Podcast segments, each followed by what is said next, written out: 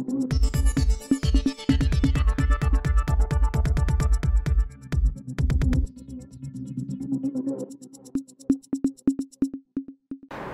இது news focus Tamil.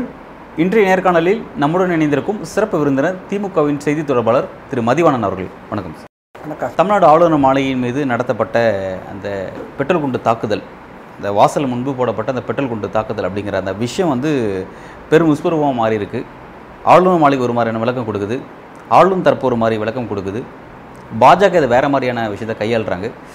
இந்த விஷயத்தை எப்படி புரிஞ்சுக்கிறது? நீங்கள் திமுக இதை எப்படி பார்க்குறீங்க? ஆளுநர் வந்து தன்னுடைய பதவியை மதித்து பேசினா நல்லா இருக்குன்றது என்னுடைய முதல் கருத்து. ரோட்டில் போகிற ஒரு குடிகாரன் தன்னுடைய போதையில் செய்கிற ஒரு சம்பவத்துக்கு அடுத்த அரை மணி நேரத்தில் டிசி அந்த ஏரியா டிசி வந்து ப்ரெஸ் மீட் கொடுக்குறாரு. துணை கண்காணிப்பாளர் வந்து ப்ரெஸ் மீட் கொடுக்குறாரு. நபரை கைது பண்ணுறாங்க உடனே ஐந்து பிரிவுகள் கீழே வழக்கு பதியப்படுது. உடனடியாக அவரை வந்து ஜெயிலில் போடுறாங்க. நான் கேட்குறேன் இதே மாதிரி பாஜக ஆளுகின்ற மாநிலத்திலேயோ இல்லை இந்த நாட்டில் எங்கேயாவது ஒரு இடத்துல அவங்க வந்து இவ்வளோ வேகமாக நடவடிக்கை எடுத்தாங்கன்னு ஒரே ஒரு இடத்த சுட்டி காட்ட முடியுமா? எல்லாரும் மறந்துருக்க மாட்டோம். எல்லாரும் வெளிப்படையாக பார்த்தோம். இந்த மாலேகான் குண்டுவெடிப்புன்னு ஒரு சம்பவத்தை. அதில் சம்பந்தப்பட்ட பிரக்ஞா தாகூர்னு நினைக்கிறேன் அந்த அம்மா. அந்த அம்மாவுக்கு என்ன பதவி கொடுத்து பார்த்தீங்க பிஜேபி கொஞ்சம் யோசிச்சு பேசணுமா இல்லையா? நான் என்ன கேட்குறேன் சாக்ஷி மகராஜ். அவர் பேசுகிறதெல்லாம் யாராவது மறந்துருக்க முடியுமா? எங்கேயாவது ஒரு ஒரு இடத்துல இந்த நாட்டுடைய பிரதமரோ இல்லை யாராவது இல்லை இதே ஆளுநரோ? இந்த ஆளுநர் தானே சொல்கிறாரு இந்த ஆளுநர் எந்த பேக்கப்பில் இந்த மாநிலத்துக்கு வந்தாருன்னு எல்லாருக்கும் தெரியும். விரட்டி அடிக்கப்பட்டவர் தானே இவர். எல்லா விஷயத்தில் இன்னைக்கு ஒரு அரசாங்கத்துக்கு சப்போர்ட் பண்ண வேண்டிய ஆளுநர் நடக்காத ஒரு சம்பவத்தை எக்ஸ்பதிவில் போடுறாரு. அந்த காம்பவுண்ட் செவரு பாதிக்கப்படுதுன்னு போடுறாரு. இதெல்லாம் வந்து கொஞ்சமாவது எந்த காலத்தில் உட்காந்துருக்குறோம் நம்ம? குண்டு உள்ள வந்து விழுந்திருக்கு. என்ட்ரன்ஸ் கேட் பெரிய அளவில் சேதாரமாயிருக்கு அதுதான் அப்படின்னு நான் சொல்றேன். அதை நீங்க இன்னைக்கு இருக்கிற காலத்துல இப்படிலாம் பொய் சொல்லிட்டு போக முடியுமா? அடுத்த நிமிஷமே எல்லாம் கேமரா கையில வச்சுருக்க மாட்டாங்க. பொய் சொல்லி அதாவது பிஜேபினா பொய்யர்கள். அதே இதுல வந்த ஆளுநரும் பொய் மட்டுமே பதிவு பண்ணணும்னு நினைச்சாருன்னா தமிழ்நாடு வந்து வேற மாதிரி ரியாக்ட் பண்ணும். உண்மை என்னவோ உண்மையை பேசுங்க. நாங்க வந்து நடவடிக்கை எடுக்கணுமா யார் யார் சம்மந்தப்பட்ட அத்தனை பேரும் கண்டிச்சிட்டாங்க. காவல்துறை த இவர் சென்னை கா கமிஷனர் போய் ஆளுநர் நேராக பார்த்து விளக்கம் கொடுத்துட்டாரு. அமைச்சர் சம்மந்தப்பட்ட அமைச்சர் வந்து பேசிட்டாரு. இன்றைக்கி சின்னவர் கண்டிச்சிருக்காரு.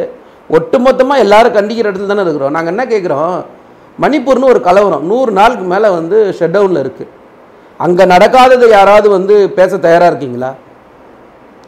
சொல்ல சொல்லுங்கள் பார்ப்போம் அது ஆர்என் ரவியாக இருக்கட்டும் இல்லை பிஜேபி சந்தமரில் இருக்கட்டும் இந்த நாட்டில் யார் வேணால் பேச சொல்லும் உங்களோட நடவடிக்கை எப்படி இருக்கு? ஒரு சம்பவம் நடந்தால் எங்கள் நடவடிக்கை எப்படி இருக்கு? அடுத்த சில மணி நேரத்தில் வழக்கு பதியப்பட்டு சம்பந்தப்பட்ட நபரை கைது செய்யப்படுது. இதே மாதிரி நீங்கள் ஒன்று காட்டிட்டா கூட நான் நீங்கள் என்ன சொல்றீங்கன்னா நான் கேட்குறேன். இந்த இந்தியாவில் எங்கே பிஜேபி ஆண்டாலும் சார் சார் இன்னைக்கு காஷ்மீரோட முன்னாள் ஆளுநர் சத்யபால் மாலிக் அவர் சொல்றாரு வெளிப்படையாக சொல்கிறார் சார். பிணத்து மேலே தான் தேர்தலை சந்தித்தாங்க ரெண்டாயிரத்தி பத்தொம்போதில் நான் அத்தனை தடவை சொன்னேன் ஃப்ளைட்டை கொடுங்க ஃப்ளைட்டை கொடுங்கன்னு கெஞ்சனை. ராணுவ வீரர்கள் உயிர்கள் மேலே வச்சு அரசியல் பண்ண இயக்கம் சார் நீங்கள் பேசுகிற எங்கேயாவது உங்களுக்கு ஒரு மனசாட்சியோடு பேசுகிற நல்லா இருக்கும். மனசாட்சி அப்படியே அடமான வச்சுட்டு பேசுறது எந்த வகையில் நியாயம். நடக்காத ஒரு சம்பவத்தை அதாவது நடக்காத ஒரு சம்பவம்னா செவுரு ஒடிஞ்சு போச்சு காம்பவுண்ட் வால் ஒடிஞ்சு போச்சு கேட்டு ஒடிஞ்சு போ- இதெல்லாம் என்ன இது இதெல்லாம்? சொல்றதுக்கு ஒரு மனசாட்சி வேண்டாம் மனசாட்சியோட பேசினா நல்லா இருக்கும்ன்றது தான் என்னுடைய இல்லை கருத்து எதிர்க்கட்சியாக இருக்கக்கூடியவங்க அவங்க ஆளும் தரப்பின் மீது வைக்கக்கூடிய விமர்சனம் அப்படிங்கிறது என்னன்னா ஆளுநர் மாளிகைக்கு பாதுகாப்பு இல்லை அப்படின்னா சாதாரண மக்களுக்கு பாதுகாப்பு எங்கே இருக்குது அப்படிங்கிறது கேட்குறாங்க இது ஒரு நியாயமான கேள்வி தானே? இல்லை நியாயமான கேள்வினா இந்த கோத்ரா ரயில் எரிப்பு சம்பவம்னு ஒன்று நடந்ததில்ல. என்ன பண்ணீங்க? அதை தான் நான் முதல் இதுலேயே சொன்னேன். ஒரு சம்பவம் நடந்திருக்கு. விரும்பத்தகாத ஒரு சம்பவம் நடந்திருக்கு. அந்த சம்பவத்துக்கு தமிழக அரசு எப்படி செயல்படுதுன்னு ஒரு உதாரணம் நான் சொல்கிறேன் இதே விஷயத்த நீங்கள் கோத்ரா ரயில் எரிப்பு சம்பவத்தில் பார்த்தோமா மத்திய பிரதேச கலவரத்தில் பார்த்தோமா ராஜஸ்தான் கலவரத்தில் பார்த்தோமா மாட்டுக்கறி வச்சு நான் கொலை பண்ணீங்களா? அப்போ பார்த்தோமா எங்கேயாவது ஒரு இடத்துல வேகமாக செயல்பட்டுருப்பீங்களா? இல்லை மணிப்பூர் கலவரத்தில் தான் வேகமாக செயல்பட்டு இந்த நாட்டில் ஒரு விஷயத்தில் நான் கே திரும்பவும் சொல்கிறேன் விரும்பத்தகாத சம்பவம் நடக்கும்போது உங்களுடைய செயல்பாடு எப்படி இருக்குது எங்களோட செயல்பாடு எப்படி இருக்குது இதுதான் கேள்வி. நீங்கள் செயல்படாத நீங்கள்லாம் பேசும்போது வேகமாக செயல்படுற நாங்கள் எவ்வளோ பேசணும்? கொஞ்சம் பிஜேபி சேர்ந்தவங்க வந்து எதில் அரசியல் பண்ணணும் எதில் அரசியல் பண்ணணும்னு ஒரு மறைமுறை இருக்குது நீங்கள் எல்லாத்தையும் அரசியல் பண்ணணும்னு ஆசைப்பட்டீங்கன்னா எங்களோட ரிப்ளைவும் வேறு மாதிரி தான் இருக்கும். நாங்கள் ஒன்றும் உட்காந்து சும்மா வேடிக்கைலாம் பார்க்க மாட்டோம். எங்களுக்கும் அரசியல் பண்ண தெரியும். ஆனால் இந்த சம்பவத்துக்கு எது உண்மை எது பொய் அதை பேசுங்க. இல்லை இப்போ அந்த உண்மையா பொய் அப்படிங்கிற அந்த கேள்விக்கு பதில் தான் வந்து சிபிஐ விசாரணை அல்லது இணைய விசாரணை தேவை அப்படின்னு சொல்லிட்டு வானதி சீனிவாசன் பாஜக எம்எல்ஏ அவங்களோட கருத்தை தெரிவிச்சிருக்காங்க. சரி மணிப்பூர் கலவரத்தில் எந்த ஆபீசரை வச்சு விசாரணை பண்ணுறீங்க சிபிஐ விசாரணை நடந்துட்டு இருக்கு எத்தனை சர்ச்சை உடைச்சிருக்கீங்க? சொல்ல சொல்லுங்க. நான் கேட்குறேன் இன்னைக்கு வரைக்கும் லாக்டவுன் தானே போட்டு வச்சுருக்கீங்க? சார் வெளிப்படையாக ரெண்டு பெண்கள் கூட்டு பாலியல் வன்கொடுமை செய்யப்பட்டு வெளிப்படையாக நடு ரோட்டில் இழுத்துன்னு வராங்க. சிஎம் கிட்ட போய் கேள்வி கேட்டால் பிஜேபி சிஎம் சொல்கிறாரு இது மாதிரி நூற்றுக்கணக்கான வீடியோக்கள் இருக்குதுன்னு சொல்லி. அப்படி தான் நீங்கள் சட்ட ஒழுங்கை காப்பாற்றுறீங்க தேர்தலில் கூட உங்களால் வந்து நேரடியாக சாதனைகள் சொல்லி ஓட்டு கேட்குற இடத்துல எந்த மாநிலத்திலையும் இல்லை. எல்லா இடத்துலையும் மத கலவரத்தை வச்சு தான் நீங்கள் அரசியலே பண்ணுறீங்க நீங்கள் வந்து இதெல்லாம் பேசலாமா? நாங்கள் என்ன சொல்கிறோன்னா எந்த விஷயத்துக்கு இப்போ தமிழ்நாட்டு காவல்துறை வந்து செயல்படலை? நீங்கள் சிபிஐ கேளுங்க எதை வேணால் கேட்டுன்னு போங்க. உங்கள் வாய் நாங்கள் ஒன்றும் வேணான்னு சொல்லலை. செயல்பட்டாச்சு கைது செய்யப்பட்டாச்சு வழக்கு பதிவுப்பட்டாச்சு தூக்கி ஜெயிலில் போட்டாச்சு கோர்ட்டு ட்ரையல் வரப்போகுது நடக்க போகுது வேலை முடிய போகுது. நான் கேட்குறது திரும்ப திரும்ப இதே மாதிரி இவ்வளோ வேகமாக ஒன்று செயல்பட்டுருப்பீங்களா? நீங்கள் அவரை செயல் நடந்திருக்கு குற்றவாளியை ஐடென்டிஃபை பண்ணிட்டோம் அவரை தூக்கி உள்ளே வச்சிட்டோம் அப்படின்னு நீங்கள் சொல்கிறீங்க அந்த குற்றவாளி வந்து ஒரு தனிநபர் குற்றவாளி இல்லை. இவ்வளோ விஷயத்துக்கு முன்னாடி ஒரு பெரிய டீம் இருக்கும் அப்படின்னு சொல்லிட்டு பாஜக சொல்கிறாங்க அரண்டவங்கன்னுக்கு இருந்ததெல்லாம் பேயின்னு சொல்கிற மாதிரி பாஜக ஏதாவது பண்ணால் அதில் ஏதாவது ஒரு காரணம் கிடைக்குமா? அந்த காரணத்தை வச்சு அரசியல் பண்ணிடலாம். இது வேறு மாதிரி ஊர் சார். தயவு செஞ்சு நான் சொல்கிறேன் இந்த மண்ணில் உங்களால் ஒன்றுமே இப்போ இல்லை நான் திரும்ப சொல்கிறேன்னே உங்கள் அப்பா உங்கள் தாத்தா பிறந்தவன் செத்தவன் எத்தனை பேர் சேர்ந்து வந்தாலும் இங்கே தாமரை எந்த காலத்துலேயும் மலராது. அதுக்கு நீங்கள் என்னென்னலாம் வேஷம் போடுறீங்கன்றது எல்லாரும் பார்த்துக்கிட்டு தான் இருக்காங்க. இருக்க இருக்க நோட்டாக்கு கீழே போய் ஜீரோ ஓட்டு வாங்க போகிற கட்சி தான் பிஜேபி நீங்கள் என்ன வேணால் பேசுங்க. நாங்கள் இந்த காதில் வாங்கி அந்த காலை விட்டு போய்கினே இருப்போம். தமிழ்நாடு ஆளுநர் ஆர் என் ரவி அவர்கள் திமுகவினுடைய பல்வேறு தவறுகளை சுட்டி காட்டுறார் அப்படிங்கிறதுக்காக. அதனால் அவரை வந்து ஒரு ஒரு வகையில் பழிவாங்கும் விதமாக அவருடைய பாதுகாப்பு விஷயத்தில் திமுக அரசு கொஞ்சம் மெத்தனமாக இருந்துட்டாங்க அப்படிங்கிற மாதிரி ஒரு குற்றச்சாட்டு பாஜக தரப்பை வைக்கிறாங்க. பாதுகாப்பை பொறுத்த வரைக்கும் அவருக்கு என்ன ப்ரோட்டோக்காலோ அதை இந்த நிமிஷம் வரைக்கும் எந்த இடத்துலையும் நாங்கள் காம்ப்ரமைஸ் பண்ணவே கிடையாது. இது வெளிப்படையாக சார் இன்றைக்கி உலகத்தில் வந்து வெளிப்படையான நிர்வாகத்தில் இருக்குது சார் இதெல்லாம் யாரும் யாரையும் ஏமாற்ற முடியாது. அவருக்கு எத்தனை வண்டி போகணும் அவருக்கு எத்தனை போலீஸ் பாதுகாப்பு விடணுன்றது ஒரு புரோட்டோகால்னா அந்த புரோட்டோகால் பிரகாரம் இன்றைக்கி வரைக்கும் நடைபெறுது. அதெல்லாம் இவங்க தெரியாமல் பேசினா நம்ம என்ன பேச முடியும்? அவங்களுக்கு என்னென்னா ரெண்டு மைக்கு வருது நாலு கேமரா வருதுன்னு அவங்க என்ன பேசணுன்னே தெரியாமல் வளர்றாங்க இதுதான் அவங்க கிட்ட இருக்கிற பிரச்சனை. பிஜேபி கிட்ட இருக்கிற பிரச்சனை இதுதான். உண்மை எது பொய் எதுன்னு பேச மாட்டாங்க. உண்மையெல்லாம் மறந்துட்டு பொய்யை மட்டுமே பேசுவாங்க அதுவும் இல்லாத பொய்யா பேசுவாங்க. கற்பனையாக எழுதுவாங்கல்ல அந்த மாதிரி எழுதி பேசுவாங்க. ஆளுநர் ஆர் என் ரவி தொடர்ச்சி குறிப்பிடுறது தமிழ்நாட்டில் இருக்கக்கூடிய சுதந்திர போராட்ட தியாகிகளை வந்து இங்கே இருக்க திமுக அரசு மறக்கடிச்சிச்சு. டெக்ஸ்ட் புக்கில் அவங்கள வந்து நீக்கிட்டாங்க அப்படிங்கிற விஷயத்தை குறிப்பிட்றாரு. இன்றைக்கு அவர் பேசும்போது கூட அதான் குறிப்பிட்டிருந்தாரு. அவங்களாம் நம்ம மறந்துட்டோம் அப்படின்னு குறிப்பிட்றாரு.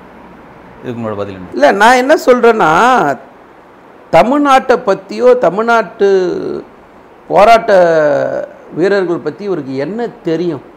நான் கேட்குறேன் இந்த சுதந்திர போராட்ட வீரர்கள் பற்றி பேசுகிறாங்கல்ல நான் என்ன கேட்குறேன் இந்த ஒன்பது வருஷத்தில் மோடி அவர்கள் எத்தனை திட்டத்துக்கு எத்தனை சுதந்திர போராட்ட வீரர்களோட பேர் வச்சார்?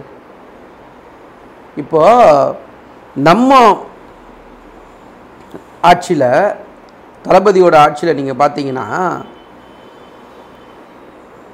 வழி ஒவ்வொரு வழித்தோன்றலை நான் சொல்கிறேன் ஒவ்வொரு காலகட்டங்கள்லையும் அவங்களுக்கு என்ன செய்யணுமோ இன்றைக்கி உதாரணத்துக்கு சொல்ல போனால் வாவுசி இருக்கார்ல வாவு சிதம்பரனார் அவரோட அந்த செக்கு வந்து நம்ம வந்து அங்கீகரிச்சிருக்கோம். ஸோ அதுக்குன்னு ஒரு மதிப்பு கொடுத்துருக்கோம். ஆனால் நீங்கள் அதே அந்தமான் சிறையில் இருந்த வீர சவர்கர் பேரில் வந்து போர்ட் பிளேயரில் ஒரு ஏர்போர்ட்டுக்கு வந்து பேர் வச்சுருக்கீங்க.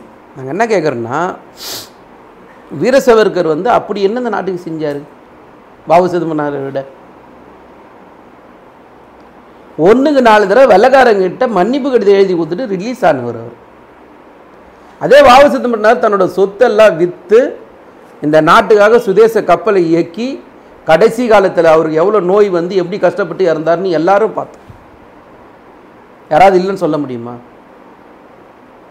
அவ்வளோ பெரிய தியாகியோட பேர் வைக்காமல் நீங்கள் யாரோட பேர் வச்சுருக்கீங்க?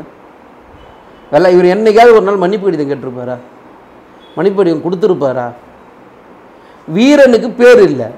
கோழைக்கு பேர் வைக்கிறீங்க. இது என்ன அர்த்தம்? இந்த ஒன்பது வருஷத்தில் எத்தனை வீரர்களுக்கு நீங்கள் பேர் வச்சுருப்பீங்க? சொல்லுங்கள் பாப்போம். எத்தனை? நீங்கள் இந்த நாடு ஃபுல்லாக நீங்கள் தான் இருக்கீங்க.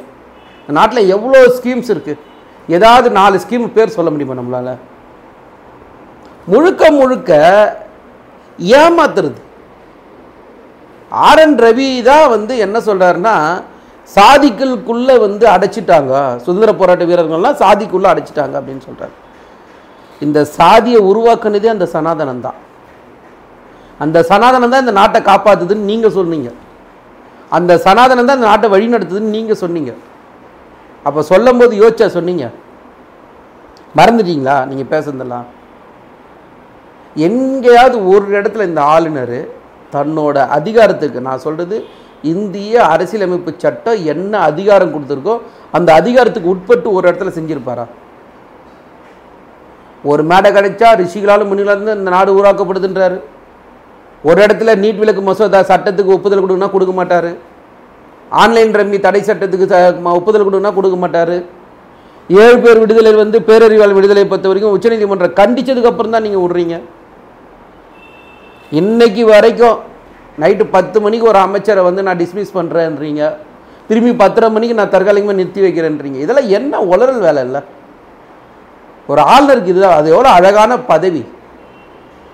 ஒரு மக்களால் தேர்ந்தெடுக்கப்பட்ட ஒரு அரசாங்கம் என்ன சொல்லுதோ அதை செய்ய வேண்டியதோட வேலை. ஒரு நியமன பதவி.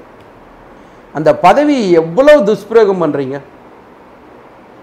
இந்த நாடு பார்த்ததுலேயே இவ்வளோ மட்டமான ஒரு ஆளுநரை யாருமே பார்க்கலாம் எல்லா இடத்துலையும் வரம்பு மீறுறது எல்லா இடத்துலையும் வந்து துஷ்பிரயோகம் பண்ணுறது உங்களோட நோக்கம் என்ன? தமிழ்நாட்டில் நீங்கள் என்ன ஆசைப்படுறீங்க? தளபதி சொன்ன மாதிரி தான் நீங்கள் பேச பேச அது எங்களுக்கு விளம்பரம் தான். உங்களுடைய செயல் எல்லாம் எங்களுக்கு விளம்பரம் தான். ஆனால் நாங்கள் அதை பற்றி கவலைப்படுற மாதிரி இல்லை. நீங்கள் எங்களுக்கு மார்க்கெட்டிங் தான் பண்ணுறீங்க பண்ணுங்கள் ஒன்றும் பிரச்சனை இல்லை. எங்கள் மக்கள் வேறு மாதிரியான மக்கள். நீங்கள் இந்த வட இந்தியாவில் பண்ணுறதெல்லாம் இங்கே வந்து பண்ணணும்னு ஆசைப்பட்டீங்கன்னா மக்கள் உங்கள் மூஞ்சில் கரியை பூசி தான் அனுப்புவாங்க.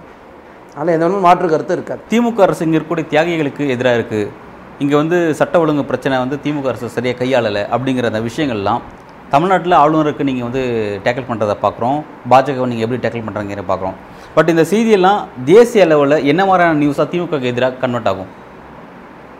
ஏன் அப்படின்னா அவங்க திரும்ப இதெல்லாத்தையும் தேசிய செய்தியாக மாற்றுறாங்க சனாதனம் குறித்து உதயநிதி ஸ்டாலின் இங்கே பேசுறது தேசிய அளவில் ஒரு முக்கியமான செய்தியை மாற்றி இந்தியா கூட்டணி இந்துக்களுக்கு எதிராக இருக்குது அப்படிங்கிற ஒரு நேரட்டிவ் செட் பண்ணாங்க.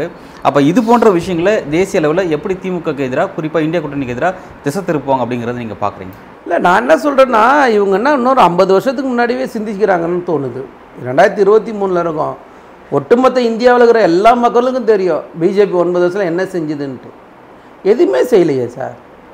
இங்கே நான் எப்பயுமே சொல்கிற மாதிரி தான் விலைவாசி பற்றி வேலையில்லாத திண்டத்தை பற்றி விலை ஏற்றத்தை பற்றி ஊழலை பற்றி இந்த நாட்டோட பாதுகாப்பு பற்றி இந்த மாதம் அந்த நாட்டில் இருக்கிற மதசார்பின்மையை பற்றி இந்த நாட்டில் இருக்கிற மொழியை பற்றி கொஞ்சம் யோசிச்சு பாருங்க. ஏதாவது ஒரு இடத்துல இந்த ஒன்பது வருஷத்தில் எல்லா மக்களும் நான் சொல்கிறேன் காஷ்மீர் டு கன்னியாகுமரி வரை இருக்கிற எல்லா மக்களும் தானே பாதிக்கப்பட்டிருக்காங்க. இதை நம்ம தைரியமாக பேசுகிறோம் அவ்வளோதான் நீங்கள் என்ன வேணால் திசை திருப்புங்க மக்கள் அதெல்லாம் இன்றைக்கி புரிஞ்சுப்பாங்கன்றதை நாங்கள் நம்புகிறோம் நீங்கள் திரும்ப திரும்ப ஒரு ஐம்பது வருஷத்துக்கு முன்னாடி நூறு வருஷத்துக்கு முன்னாடி இந்த மாதிரி இன்றைக்கும் வந்து நீங்கள் ஏமாத்தலாம் முடியாதுன்னு. நாங்கள் தான் திரும்ப சொல்லுவோம் ரெண்டாயிரத்தி பதினாலில் பேசின மோடி டெவலப்மெண்ட்டை பற்றி பேசினார். ஆனால் ரெண்டாயிரத்தி பத்தொம்போதில் அவரே டெவலப்மெண்ட்டை பற்றி பேசலை. மதத்தை கையில் வச்சு தான் புல்வாமா தாக்குதலை காரணம் வச்சு தான் அவர் ஜெயிக்க முடிஞ்சது. திரும்ப உங்களுக்கு என்ன ரெண்டாயிரத்தி இருபத்தி நாலில் எதையும் சொல்ல முடியாது. சொல்ல முடியாதனால திரும்பி அவங்க என்ன பேசுகிறாங்க திரும்ப அந்த மதத்துக்குள்ளே போகிறாங்க நீங்கள் சொன்ன மாதிரி.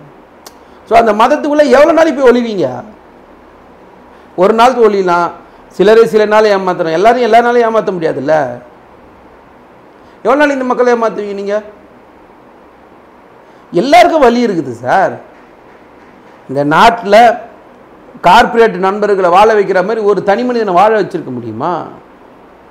இன்னைக்கு பட்டினி குறியீட்டில் எத்தனையாவது இடத்துல சார் இருக்கிறா நம்ம?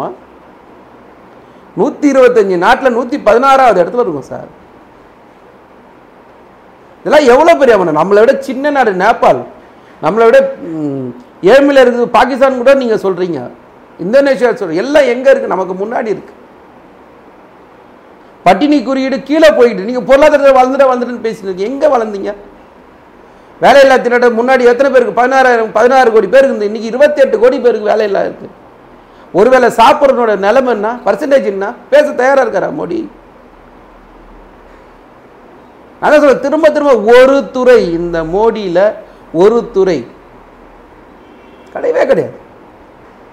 எங்கேயாவது ஒரு இடத்துல நாங்கள் க்ளீனாக இருக்கோம். வாயை திறந்து பேசுகிறாங்களா நான் எப்பயுமே சொல்கிறது தான் நம்ம. நீங்கள் தேர்தல் சொன்னால் அந்த தேர்தலுக்கு உங்களுடைய சாதனையை சொல்லுங்கள் விலைவாசியை குறைச்சிங்களா? வேலையில்லா திட்டத்தை குறைச்சிங்களா? என்ன செஞ்சீங்க? ஒன்றுமே செய்யலையே. ஒன்றுமே செய்யாமல் செஞ்சேன் செஞ்சேன் யாரை ஏமாத்துறீங்கன்னு கேட்குறேன் இன்னைக்கு எல்லாருக்கும் அந்த வழி இருக்குது சார். நீங்கள் இந்தோனேஷியாவில் நிலக்கரியை எவ்வளோக்கு வாங்குறீங்க? அதானிக்கு தானே அந்த கம்பெனி எடுத்து கொடுத்தீங்க? இன்னைக்கு மூணு மடங்கு விலை வச்சு விற்கிறாங்களா இல்லையா? அதை கேட்க துப்பு இருக்கா மோடிக்கு? நான் கேட்குறேன் எதையாவது பேசுனா எதையாவது வளர்னா அமாரா தேசுன்னு வளர போயிடுறீங்க. கொஞ்சம் சிந்திச்சு பாருங்களேன். இன்னைக்கு வாரா கடன் நாடாளுமன்றத்தில் சொல்ற புள்ளி ஒரு ஒரு மாதிரியா இருக்குது? ஆர்டிஐல சொல்ற புள்ளி வர வேற மாதிரியா இருக்கு? நாடாளுமன்றத்தில் பத்து லட்சம் கோடின்றீங்க ஆர்டிஐயில் இருபத்தஞ்சு லட்சம் கோடின்றீங்க. யார் வீட்டு காசு? இவ்வளோ பணம் எங்க போச்சு? யார்கிட்ட போச்சு? இந்த ஒன்பது வருஷத்துல இந்த நாட்டை எவ்வளோ பின்னாடி இழுக்க முடியுமோ அவ்வளோ பின்னாடி இழுத்துன்னு போயிட்டீங்க யாரை பற்றியும் கவலை கிடையாது எதை பற்றியும் கவலை உங்களுக்கு ஒரே நோக்கம் உங்கள் நண்பர்கள் வாழணும் அவ்வளோதான் அந்த நண்பர்களை எப்படியாவது உலக பணக்காரங்களில் நம்பர் ஒன் நம்பர் டூவில் எத்தனை வரணும். இவ்வளோ தான் உங்கள் நோக்கம். எல்லாம் வெளிப்படையாக பார்த்துன்னு இருக்கும் சார். ரொம்ப நல்லா ஏமாற்ற முடியாது. நீங்கள் வேணால் பாருங்கள் ரெண்டாயிரத்தி இருபத்தி நாலு வேறு மாதிரி தான் இருக்கும் இந்த ரிசல்ட் ஆனால் இவங்க சொல்லுவாங்க. ஆனால் மக்கள் அந்த அளவுக்குலாம் இன்றைக்கி இல்லை. மக்கள் எல்லாரும் வேதனை நான் திரும்ப சொல்கிறேன் நூற்றி நாற்பது கோடி மக்களும் வேதனையில் இருக்காங்க.